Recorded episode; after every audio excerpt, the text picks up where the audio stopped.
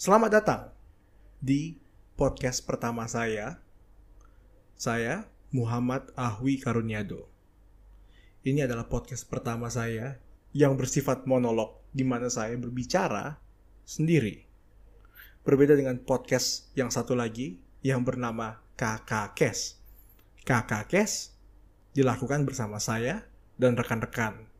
Di sini, di podcast ini, saya sendiri, Muhammad Ahwi Karuniado.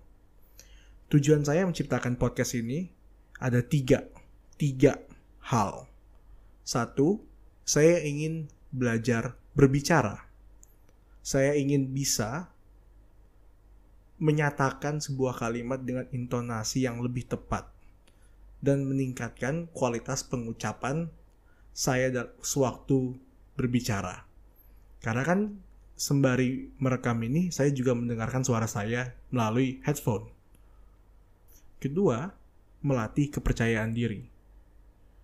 Dulu, saya berpikir bahwa berbicara di depan kamera atau berbicara di depan uh, mic, microphone, itu tidak itu tidak terlalu berbeda dengan berbicara di depan umum. Ternyata waktu saya melakukan rekaman saya yang pertama kali di channel Hipotesa, saya menyadari bahwa direkam di depan kamera, direkam di depan mikrofon, itu adalah hal yang sangat berbeda. Saya malu, cemas, resah, ini benar apa tidak? Um, benar-benar kepercayaan diri saya bergejolak. Oleh karena itu, saya akhirnya memaksakan diri untuk membuat podcast ini juga. Terlebih lagi, saya juga takut. Saya ada ketakutan dinilai oleh orang lain. Misalnya waktu didengarkan ini podcast jelek banget sih atau yang ngomong suaranya kecil atau yang ngomong membahas cara dia berbicara jelek. Jadi pertama, meningkatkan kualitas berbicara. Kedua, melatih kepercayaan diri. Nah, yang ketiga adalah katarsis. Saya ingin berbicara. Saya ingin mengutarakan sesuatu. Oleh karena itu, saya tidak terlalu berharap podcast ini akan terkenal. Bila iya, alhamdulillah, terima kasih. Bila tidak pun, setidak-tidaknya ketiga tujuan tersebut tercapai. Melatih kualitas saya berbicara, melatih kepercayaan diri saya dan katarsis. Saya ingin menceritakan latar belakang dan pengalaman hidup saya.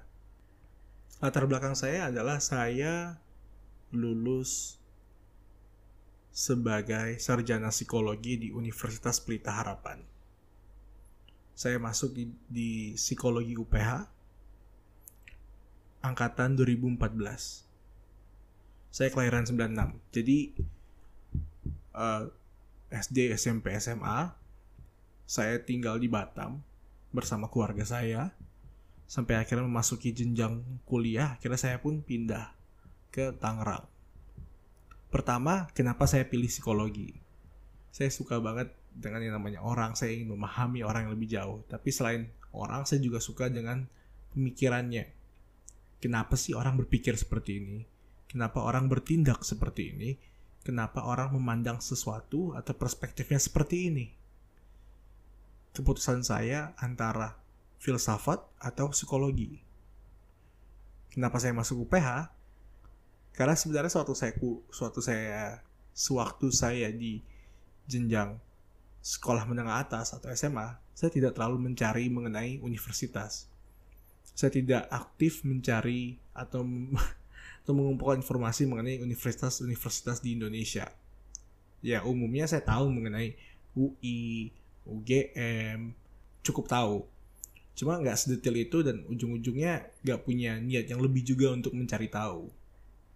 Sampai akhirnya di sekolah SMA saya ada pendaftaran form registrasi kuliah di Pelita Harapan tidak masalah dong dicek-cek dulu dilihat dulu. Karena kan waktu menengah sekolah menengah atas satu SMA itu sekolah saya sekolah sekolah saya didatangi oleh berbagai promotor yang atau, atau orang yang mempromosikan universitasnya. Contohnya Universitas Presiden Universitas Pelita Harapan. Waktu itu kalau tidak salah saya juga ada yang binus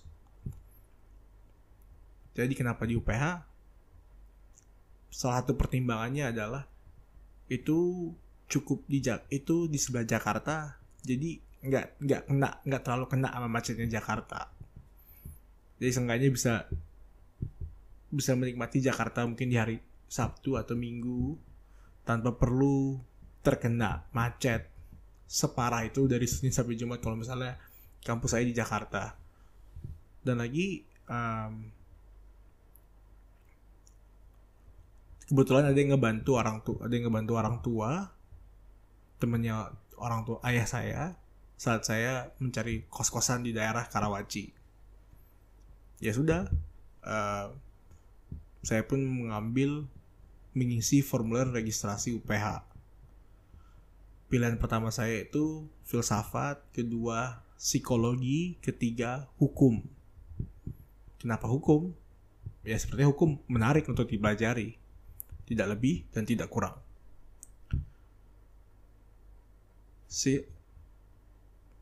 suatu forum dikumpulkan ternyata jurusan filsafat tidak ada. Akhirnya UPH uh, akhirnya jurusan psikologi. Dan waktu di angkatan saya itu psikologi ada psikologi aja dan psikologi bisnis atau ekonomi singkat saya.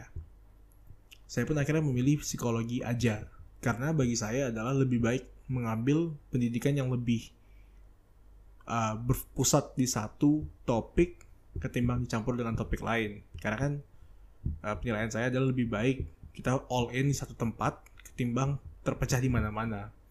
Apalagi ini untuk mengambil uh, untuk untuk membuat fondasi batu pertama sebelum kita masuk ke dunia kerja. Tapi apakah saya juga mempertimbangkan karir pada saat mengambil jurusan psikologi sedikit banyaknya iya. Saya memikirkan sebagai saya memikirkan diri saya sebagai recruiter atau mungkin konselor atau mungkin uh, ya waktu itu kepikiran juga manajemen trainee sih. Tapi ya hanya sebatas pikiran aja nggak terlalu diperdalam atau dipertimbangkan. Masuk di psikologi saya pun akhirnya masuk di psikologi UPH kos-kosan segala macam dibantu sama orang dibantu sama orang tua dan temennya orang ayah saya temennya temannya ayah saya. Mas, akhirnya saya pun tinggal sendiri. Ini pertama kali saya tinggal sendiri ya. Sewaktu saya di Batam, tidak hanya tinggal sendiri, saya waktu saya di Batam, saya juga tidur bersama orang tua. Jadi pertama kalinya saya tidur sendiri. bertahun bertahun berbelas-belas tahun lebih dari 10 tahun tinggal dan tidur bersama orang tua Kira sekarang tinggal sendiri dan tidur sendiri. Karena saya orangnya cukup penakut ya. Takut aja sama, sama kesendirian, sama yang namanya kegelapan, namanya namanya hantu, ya cukup cukup takut. Jadi waktu pertama saya merantau itu ada pergumulan, ada rasa.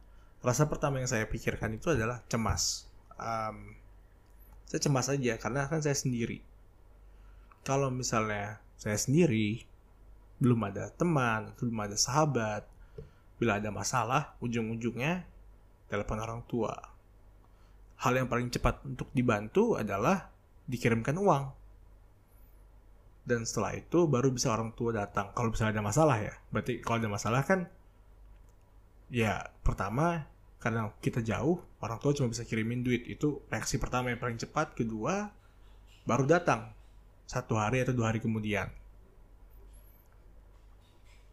Kedua merasa bersalah aja menghabiskan uang orang tua. Karena kan biaya kuliah dan biaya hidup biaya ngekos biaya all of those expenses itu kan keluar dari rekening orang tua. Dan saya walaupun waktu itu berumur 18 sih 18 saya kelahiran 96 ya kira-kira 17 18 19 um, saya udah punya pemikiran merasa bersalah bila saya menghambur-hamburkan uang orang tua dan sangat-sangat memiliki ambisi untuk bisa membayar kuliah sendiri.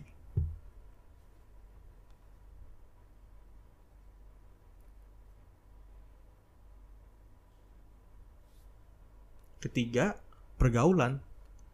Saya takut saja pergaulan saya salah karena kan opung, almarhum ama itu dan keluarga besar dan keluarga inti selalu bilang pergaulan itu hal yang penting. Kita menghabiskan waktu bersama siapa, kita berbicara sama siapa, kita memberikan aspirasi kita dan menerima aspirasi kita dengan siapa, itu kan mempengaruhi kita sebagai manusia kan.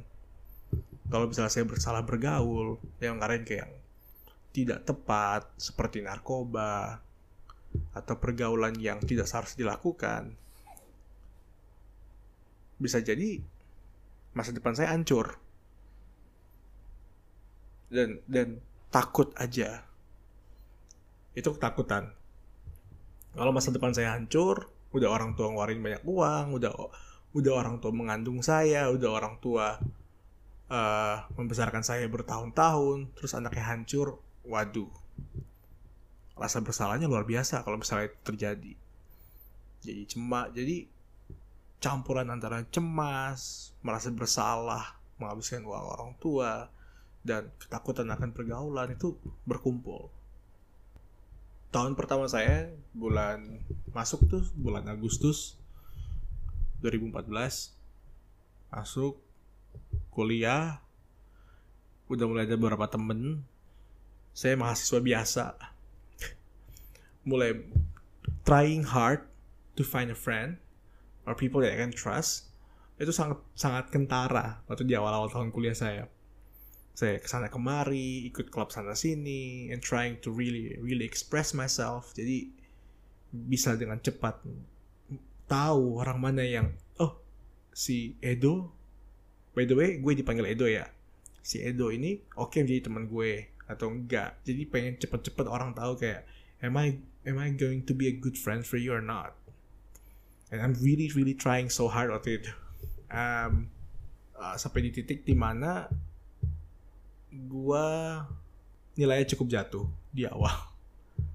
Uh, sekitar waktu itu pernah ngedapetin skor 50 atau 60 gitu di tes pertama saya di semasa kuliah. And man it's a hard blown to my ego bro. Kayak really? I get 50 to 60 I, it's it's I can do better than this. Sampai di sampai di akhir gue kuliah IPK gue nggak tinggi banget. IPK gue itu cuma 3,0 dan menariknya adalah rata-rata IPK gue tuh cenderung cuma 3 doang.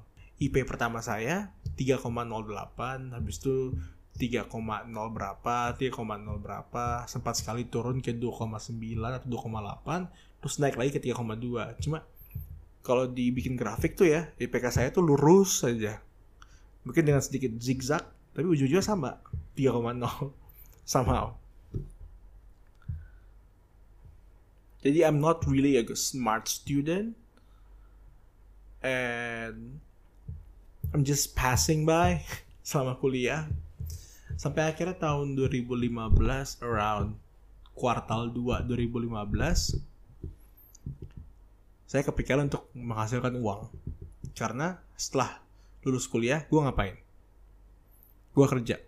Oke, okay, that's a good option. Gaji gue berapa kalau kerja? 7, 8, 10 million?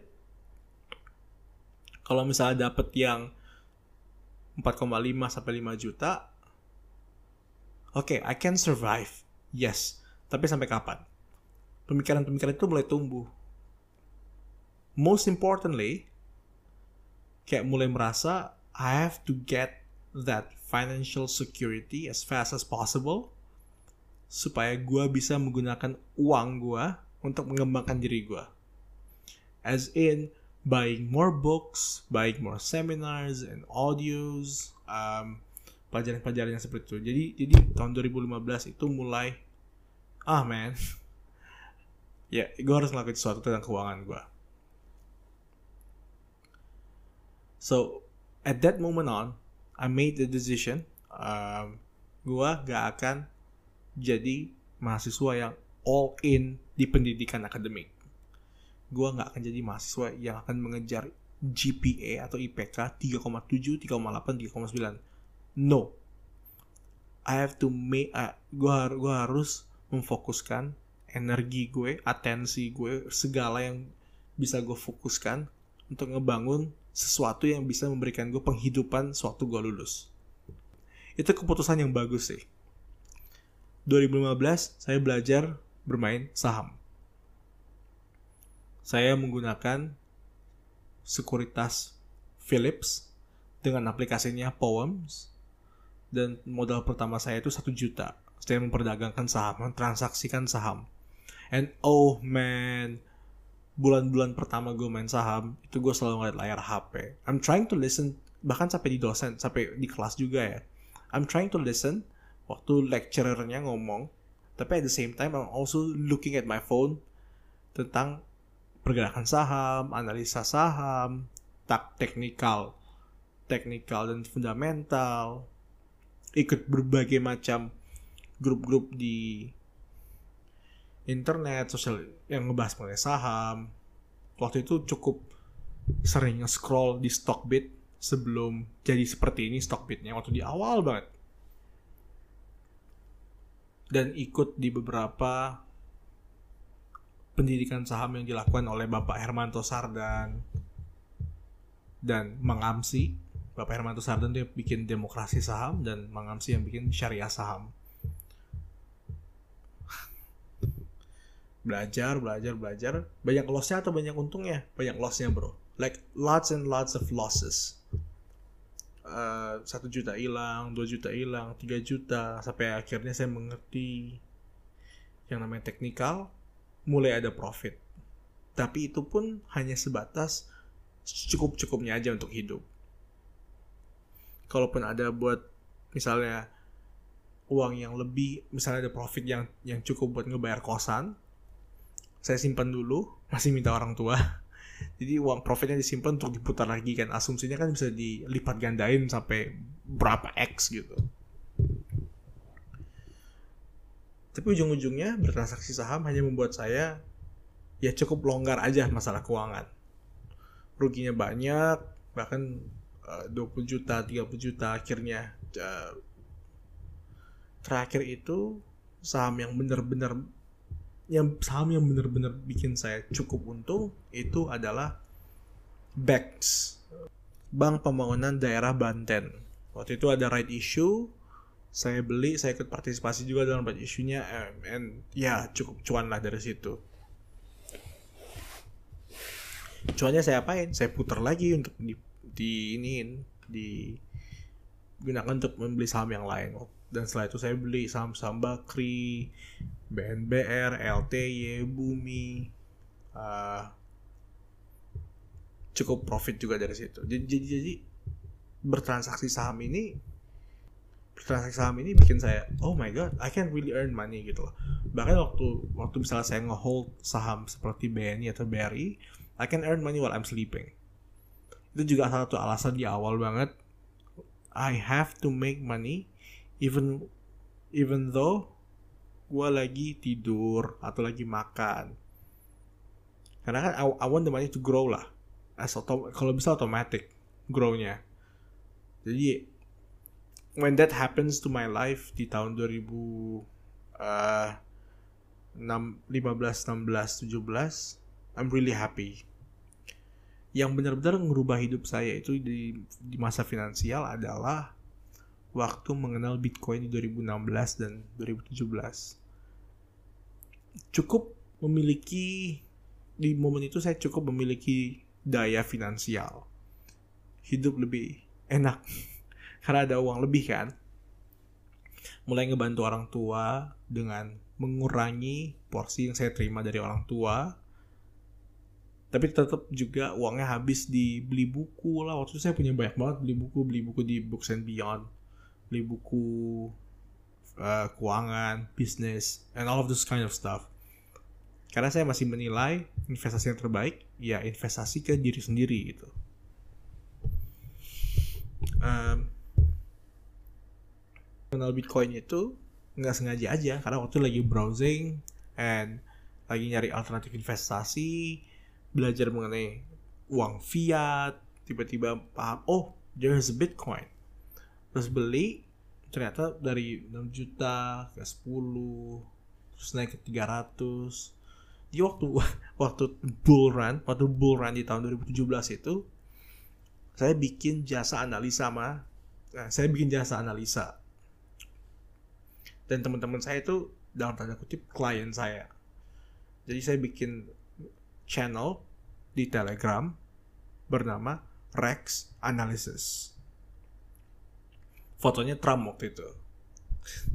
Di profile picture ya Trump dan tulisannya I'm going to keep winning winning until you are tired or something along the line.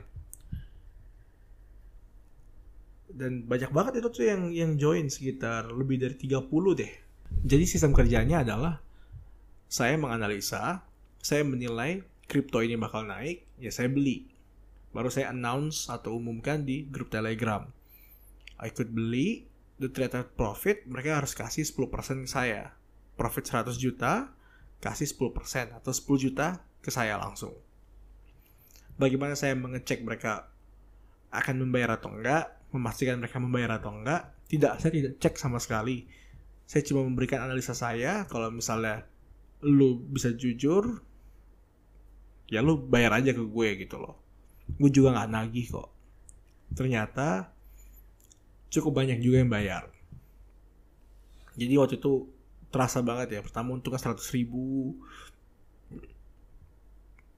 Pertama untungnya 100 ribu terus 200 ribu terus 300 ribu terus sejuta 2 juta dan waktu mulai mendekati puncak saya mulai menggembar-gembor makin menggembar-gemborkannya puncaknya artinya se uh, semakin mendekati 300 juta. Saya semakin gembar-gembor. Saya bikin grup lain bernama cryptocurrency. Terus saya mulai membagikan analisa saya perspektif saya analisa fundamental. Dan banyak banget yang ikut tuh.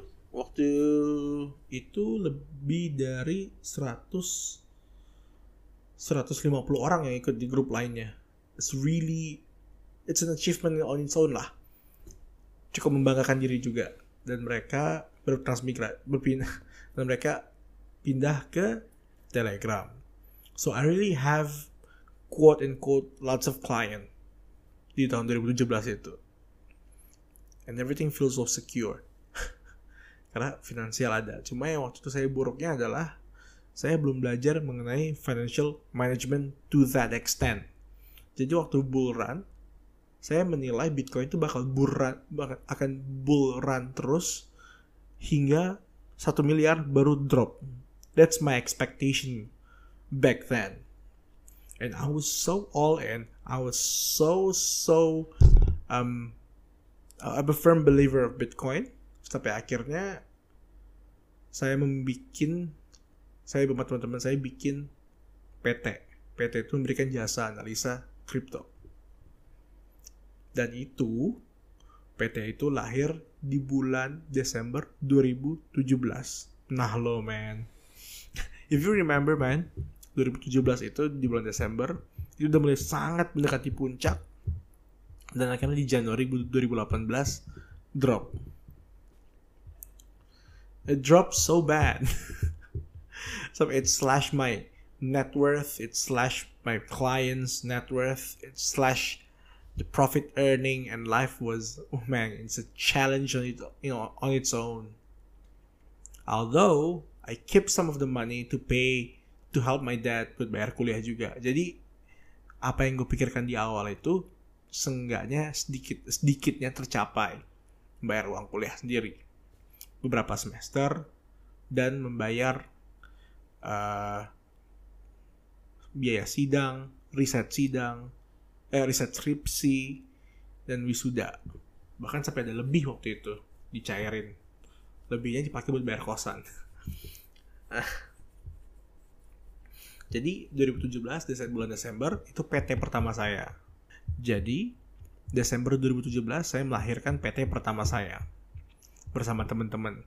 PT itu merupakan jasa analisis jasa uh, yang menyedi kita menyediakan analisis kripto kepada klien.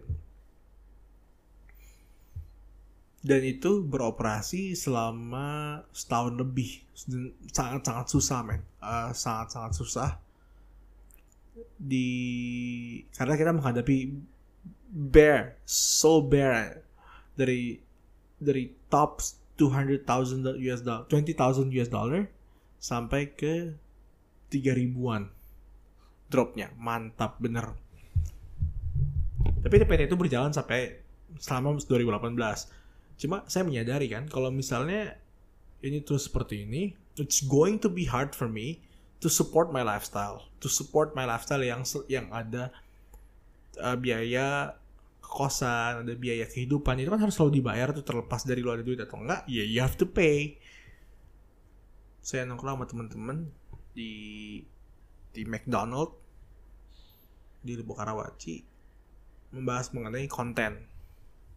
Karena kan saya ada teman tuh yang udah terkenal namanya Anjas Maradita dan dia he makes money through content on YouTube and provide seminars, events and uh, product placement, reviews on YouTube and lots of them and and, and he's making good money for his age. Good money indeed. Dia kepikiran juga, should, should I do this business or not?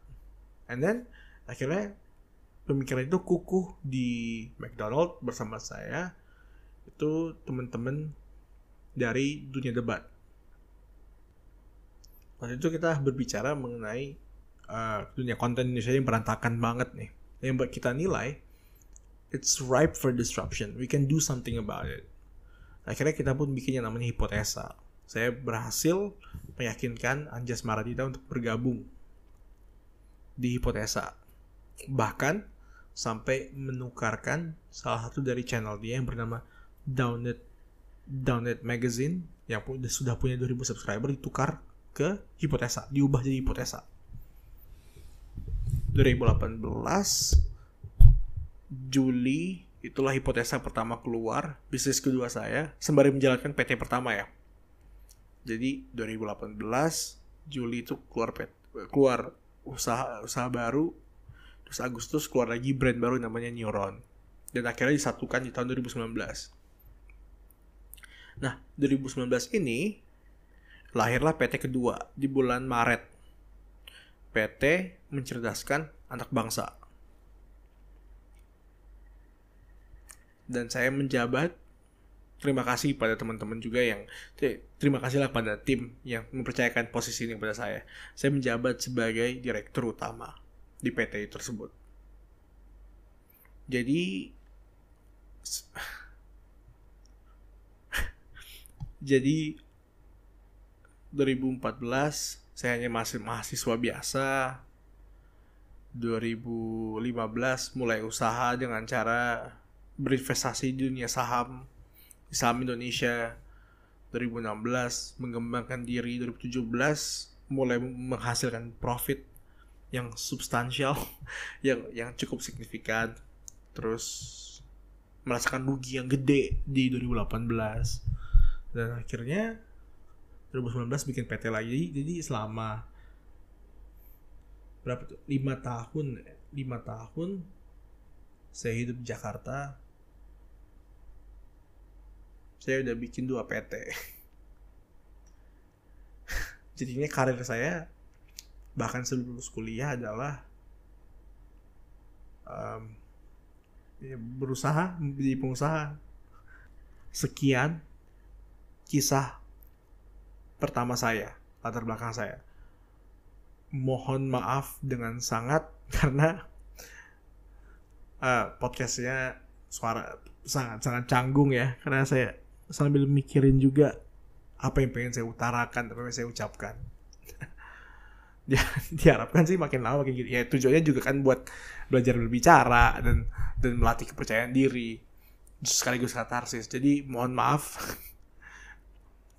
Mungkin di 50 podcast pertama itu bakal seperti ini. Pelan-pelan mulai naik. Karena sangat canggung ya. Oh my god gue rasa malu nih oke uh, sekian. Terima kasih